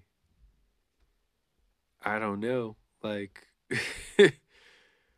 that's why like part of me is like am I is there something I'm missing here? But then part of me is like well these critics are always get it wrong, you know, or like most of the time. And to be fair, like there aren't a lot of reviews in. There what's funny is like on Metacritic it has a 100 right now, right? But it has an 80. One of these sites gave it an 80, so it's like and there's only eight reviews, so that 80 would drop it pretty significantly from a 100, you know. I want to say I did the math, I think it was like 97 or something, but just that one score like drops it, you know. So it shouldn't be listed at 100. Right now it is, even on the Wikipedia page it's like, "Oh, it it averaged 100." And it's like, ah, that's not that's not a thing though.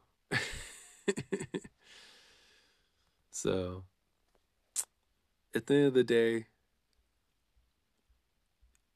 again, as a Kendrick fan, and knowing that there is effort here for the most part, I don't want to say that this is a bad album. And I don't think it's a bad album. I've definitely heard a lot worse albums than this. Because there's moments on here that I genuinely like. But there are so many moments on this that I just think are not going to age well and are just not going to hold up to repeated listens. I mean, they're already not. Like, I already find myself like, ah, I don't want to hear this on like almost half the songs. Like, not half, but like a number closer. It might, I haven't done the math, man. It might be like half of them. But anyway, but that's kind of beside the point. I don't know. Um, like, this is one of those albums that's like borderline, like just making the cut for being good for me. And I've heard people call it horrible, call it great. I can see both sides. I've literally kind of like had both of those experiences listening to it. But um yeah, man, I just I don't think it's great. I don't think it's a great album. Definitely don't think it's a classic. I don't know how it's going to be be uh, referred to by people, you know, but I definitely don't think this is a classic album. I think that I can fairly assess. I still don't really want to give it a score. Uh, I think. I'm trying to think, man. Fuck. the number that keeps jumping out to me is like is like six Zeus slaps six, maybe seven on a good day. I don't know. There's too many skippable songs. Yeah, I don't know. I feel like I might be in the minority with that. I don't know. I really don't know. We got to see cuz I've seen people that just absolutely hate it like a lot of people, so I don't know. But part of me kind of feels like that's about where I'm at with it after these listens. I'm like You know, it's like the the the hap the honeymoon phase kind of wears off. Like the honeymoon phase I had with the album, where for like the first, you know, well the very first listen, I was like, ah, I don't know about this, and then this the next two, it was like, this is good, you know, this is sounding good, and then the next two, it's like, okay, there's good and there's bad here, and that's kind of where I'm leaning with it. I, re- I reserve the right to change my mind. I remember with Damn, like I thought, I legitimately at one point thought that was a classic album, and I don't know what I was thinking. I mean, to some people, I'm sure they consider it that, but there are, like, sometimes when I listen to that album, a lot of the lyrics just sound so phoned in, and not like they're horrible, but they just sound so bland, you know? Like, there's not a lot, there's not as much going on as people think with the whole concept of like, oh, he's uh you know, that you can play it in reverse and it has different meanings and shit like that, like and all that, like there's all this extra meaning assigned to it that I don't know. I mean, I think some of it was there, but that doesn't make it like a good album, you know. And Damn, I would say is a good album. I don't think it's like a great, amazing, classic album, but it is a good album. And as it stands now, I think I would put it above this album. You know, because I feel like six, maybe maybe seven out of eleven Zeus slaps is about where I would land on this. Ah, I know some people are not going to like that score, but to be fair, it's like there are just as you know, not just as many, but there are a lot of people who really, really, really don't like this album. So Take that however you want to take it. But that's pretty much how I've been feeling about Mr. Morale and the Big Steppers.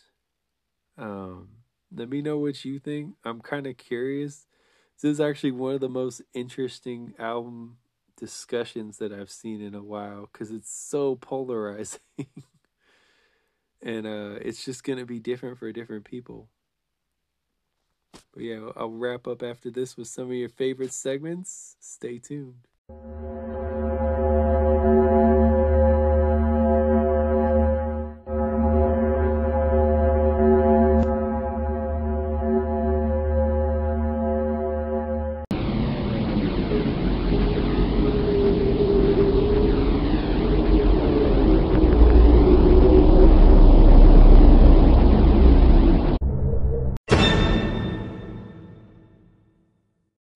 KZRO Sports. What up, ladies and gentlemen? It's, it's KZRO Sports, one of your faves, one of your classic favorite sections, one of the classic favorite segments of the show. Wow.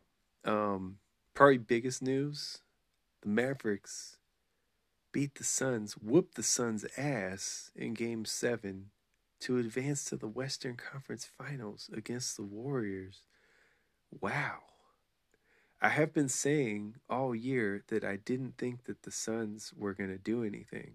I don't know why. Just something about it, like I just didn't believe. But even I am a bit surprised. I thought that the Warriors would probably knock the Suns off in the in the Western Conference Finals as the playoffs developed. I mean, we didn't know how the Warriors were going. Well, no, the Warriors were good all year, honestly. So I kind of thought that would probably be I thought the Warriors would be too much for Memphis. Honestly, I'm surprised how competitive it was until Morant got hurt. Um, well, no, I thought actually I shouldn't say that. I'm not surprised. I thought that it would be competitive. I didn't think that they would win, but I thought that they would give the Warriors a hell of a series, and they started to, and even fought back a bit, you know, by extending it to six games. But uh, with Morant being out, I mean, nobody would predict that they would win that series. I don't think. The, yeah, the Mavericks beat the Suns one twenty three to ninety, and I mean, you know, Steph Curry and Klay Thompson are the Splash Brothers, right? Are Chris Paul and Devin Booker the Choke Bros now? Are they the Choke Brothers? I mean, Booker had Booker was minus 41. Paul was minus 39. I mean, but here's the thing though: when your team gets their ass kicked like that, that that's why plus and minus is like it's a little deceiving, you know. Like let's say, okay, let's say your team's down by forty, right, and they sub you in for one minute of the game, and sub you out, and then they come back and win the game, but you're at minus forty because that's what the that's where they were while you were on the court. Like that's how plus minus works. So whenever people hold it up as like this this uh godly stat, it's like it basically just means like how good your team was, you know? And like yeah, I I I get that it kind of is about like how you played, but at the same time it's like you could be playing really well and your team could just be awful, you know. It doesn't really mean as much as people say.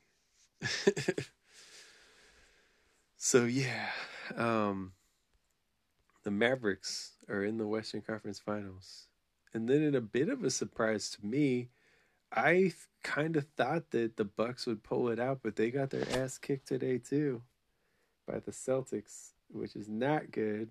Definitely, of all the teams left, I really didn't care too much. Like something about the Suns rubbed me the wrong way. I don't know what it was. Something about the Suns made me not want them to win. I don't know why. Or just being a hater. I don't know. No, something about it, man. You know what it is? Is like Booker and the the comparisons to Kobe and so, like he's good. He's not Kobe. He's not gonna be Kobe. You know, so I don't really like that. For example, wow, they literally had the same record. That's a trip. Boston 51 31, Milwaukee 51 30. That was a regular season records. I didn't notice that, but I don't really follow the Eastern Conference as much. so Boston wins, man. 109 to 81.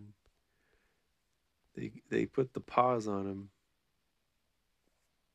Let's see. Somebody had to fuck up like Booker shot like 21%, so he definitely choked, had four turnovers, like not a good game for Booker. Um Giannis wasn't very good. Yeah. Five turnovers, shot 38.5%, 10 of 26. Not a very good performance by Giannis. Yeah. And then on the other end, Jayson Tatum, 7 of 14, effective, right? He has seven turnovers. That's not very good either. So just kind of a ugly game, defensive game. I remember because I, I was following along with it. I didn't see the whole thing, but yeah, kind of an ugly defensive game, but they get the win. so Eastern Conference Finals is Heat and Celtics. I will be rooting for the Heat. I don't want the Celtics anywhere near the finals. They're too close already. I don't like it at all. oh man. So hopefully um I I just don't want the Celtics to win. Of the teams left, which is the Mavericks, the Warriors, the Heat, and the Celtics, I just don't want the Celtics to win. So just don't let the Celtics win. That's all I really care about. That's all I care about. Nothing else.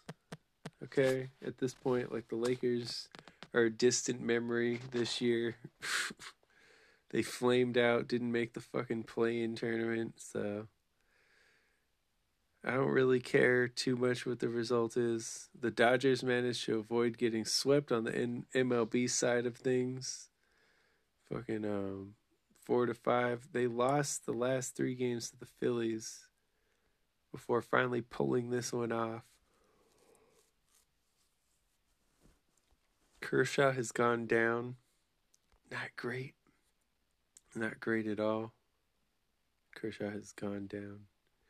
So I don't know how long he's going to be out, but it's like every year Kershaw gets injured. It sucks. Dodgers basically did it by committee, bunch of random pitchers, but they get the win. Uh, it was mostly the first guy that gave up all the runs too. So they were bad. Yeah, actually, it was. He gave up all the runs. They were battling back all day. Eventually, get the win. Twenty-one and twelve, doing well, but they've hit a rough patch recently. So it's good for them to get a win. Uh, that's pretty much it. I was a little bit surprised. Sergey Kovalev, the former light heavyweight, that's 175 pound boxing champion, moved up to cruiserweight, which is a weight limit of 200 pounds. Slightly surprised that he was able to, you know, avoid really getting hurt at all in that fight. He wins the fight, and uh, yeah, a bit of a, a minor career resurgence at least. So it was interesting. a lot of people were picking uh, Pulev to knock him out, but Kovalev showed up, so yeah, I forget. Like he actually really has developed a negative public. Like I don't. I mean, I'm not a fan anymore. I have a picture with him, and now I'm like, I think I took that down because I was like, ah, I can't be associated with this.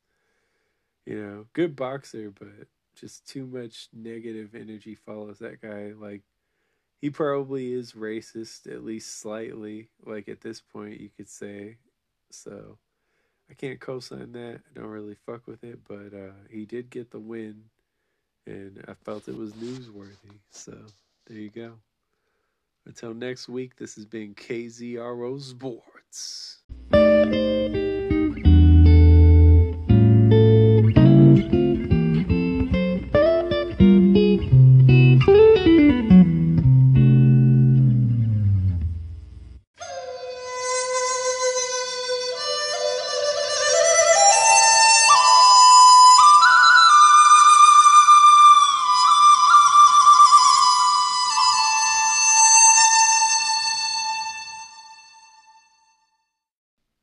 And now, let us read from the book of Grav.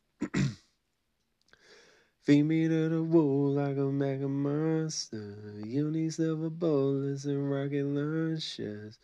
Drop your A bomb, I come back Zilla. Bioweapons only make Zach iller. I triumph through all the tribulations. Manhandled all the manipulations. I turn my losses into wins. I turn my Lincolns to Benjamins. Bitch, you better watch what you say.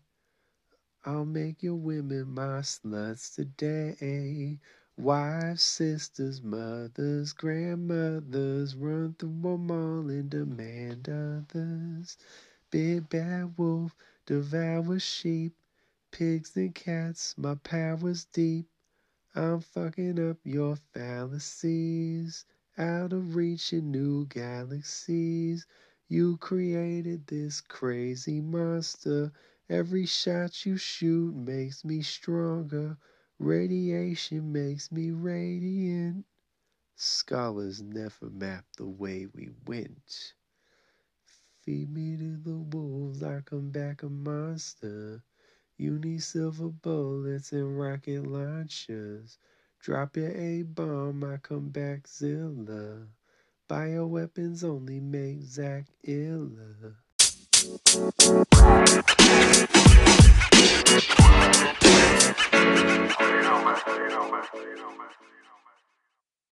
That's our show. Thank you for listening. if you are if you were not interested in Kendrick at all, I apologize. There's more to talk about than I expected, but it is an album that has a lot of themes going on. And right as I was wrapping that up, I saw that Pitchfork gave it a 7.6 and I'm like, "Oh, that's usually a site that Dick rides Kendrick, you know. They've given like, all of his albums best new music and stuff, so I'm like there's it's starting to break a little bit it was like a you know the first bunch of scores that came out were 100 out of 100 then there was 80 now there's a 7.6 so it's like it's starting to you know show that this isn't probably the flawless classic that some people are claiming you know? Uh all due respect to kendrick you know one of the best artists of this generation. But everyone's capable of missteps and I think in another artist's catalog, this would be a good it would be a better album, you know. Um because he has created such a high standard for himself and because you know, people expect so much of him and think so highly of him, it the criticism comes with that. Like for me, I have at this point with all the shit that I've said, people will be very critical of my stuff and I'm fine with that. It doesn't bother me. I believe it can hold up to your criticism. And even if, you know, it doesn't, I'm happy with it. I'm good. And that's one thing that I took away from this is Kendrick doesn't he doesn't want the crown anymore. You know, he doesn't want to worry about being a savior. He doesn't want all that. He wants to live a happy life. Honestly, he I don't know, like I have no idea, but he kind of sounds like somebody who isn't really looking to stick around music much longer. And honestly, off of this album, it kind of seemed like he's probably not going to come back for a while. If he, you know, I, I, I think he'll come back. I don't think he's like done forever, but I don't think he's going to release anything for a while. I think this is a case of like, I don't know if this is deliberate or not. I know he's an artistic person and he tries to, he definitely tries to be artsy all the time, right? And I think this was an album that really exposed like how vapid that could be because it's like just because something is presented to you in a theatrical way that's artsy it doesn't mean that it's like as deep as you think it is it doesn't mean that it's you know as high quality of art as it may appear to be on the surface you know that's what i would say so again, there's too much effort that clearly went into this for me to say that it's like an awful album. I can see how it can hit some people's ears that way. For me personally, like I'm getting value out of it for sure. There's value I'm getting out of it. I don't know, like I said, like my score is a little unsure, but I can't really like in good consciousness an 8 out of 11 Zeus slaps seems a little high to me you know it just seems like there's just too much that I'm skipping for me to give it that that's a really good score you know and even 7 seems a little high so I'm just like I can I think at best it could I can make the argument for 7 out of 11 Zeus slaps which is not bad that's a good score and I know like some of you will will say it's flawless. It's an it's a 11 out of 11, but I'm just not hearing that, you know. Um yeah. So I don't really have much more to say.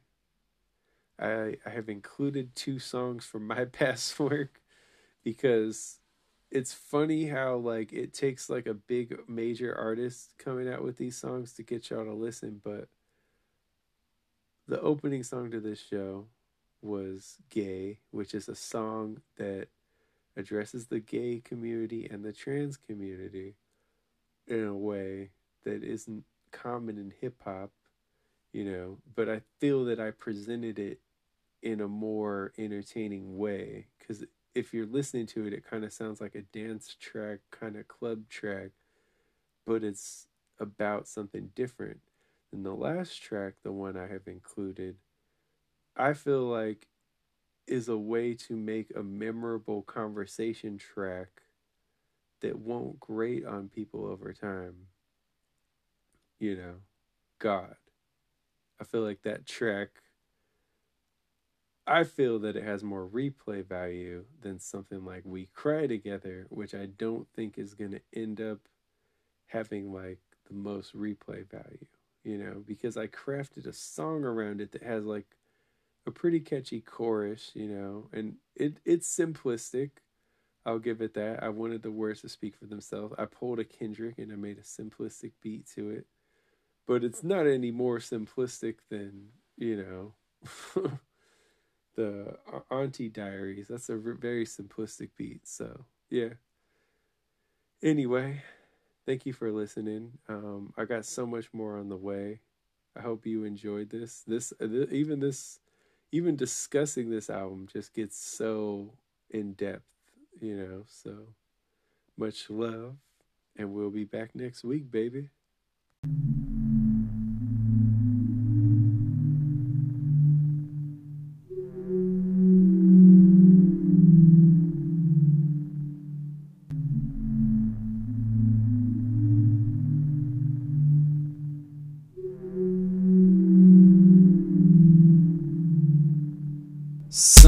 Wrong is not an option.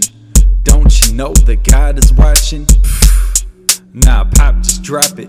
That's just the church trying to cop a profit. A prophet, only one I know is Jesus. Remember, I'll be ready when he goes to meet us. Well, what's this about chosen people? What if Jews writing Christians exposes evil? We know what we know, they know what they know. Long as we live right, faithful is faithful. But dad, you pray to an invisible man. And he separates this indivisible land. Son, God's visible in hearts of men. Love always shines through the parts with sin. With God, you always got the cards to win. Free salvation, and it starts within. We all want our souls right in this world of no light. Tell me, how do we grow? I don't know, no, I don't know, no. Dad, what about the atrocities that were caused by religious philosophies? Son, those imposters ignored the rules. Thou shalt not kill, they were morbid fools. But the so judgmental, dad, and arrogant. Christ was poor, hypocrites can't spare a sin. Look what you're doing, judging them. Taking all their records and smudging them. Okay, but they eradicated non white people, killed others for not going to the right steeple. Again, you're talking about extremists, son. Answer this What bad has Jesus done? Well, you got me there. Jesus is perfect, this should not be fair. But you open my eyes to my hypocrisy. Take me to church, let's hear your philosophy. We all want our souls right in this world no light. Tell me, how do we grow? I don't know, no, I don't know, no, I don't know. We want our souls right in this world no light. Tell me, how do we grow? I don't know, no, I don't know.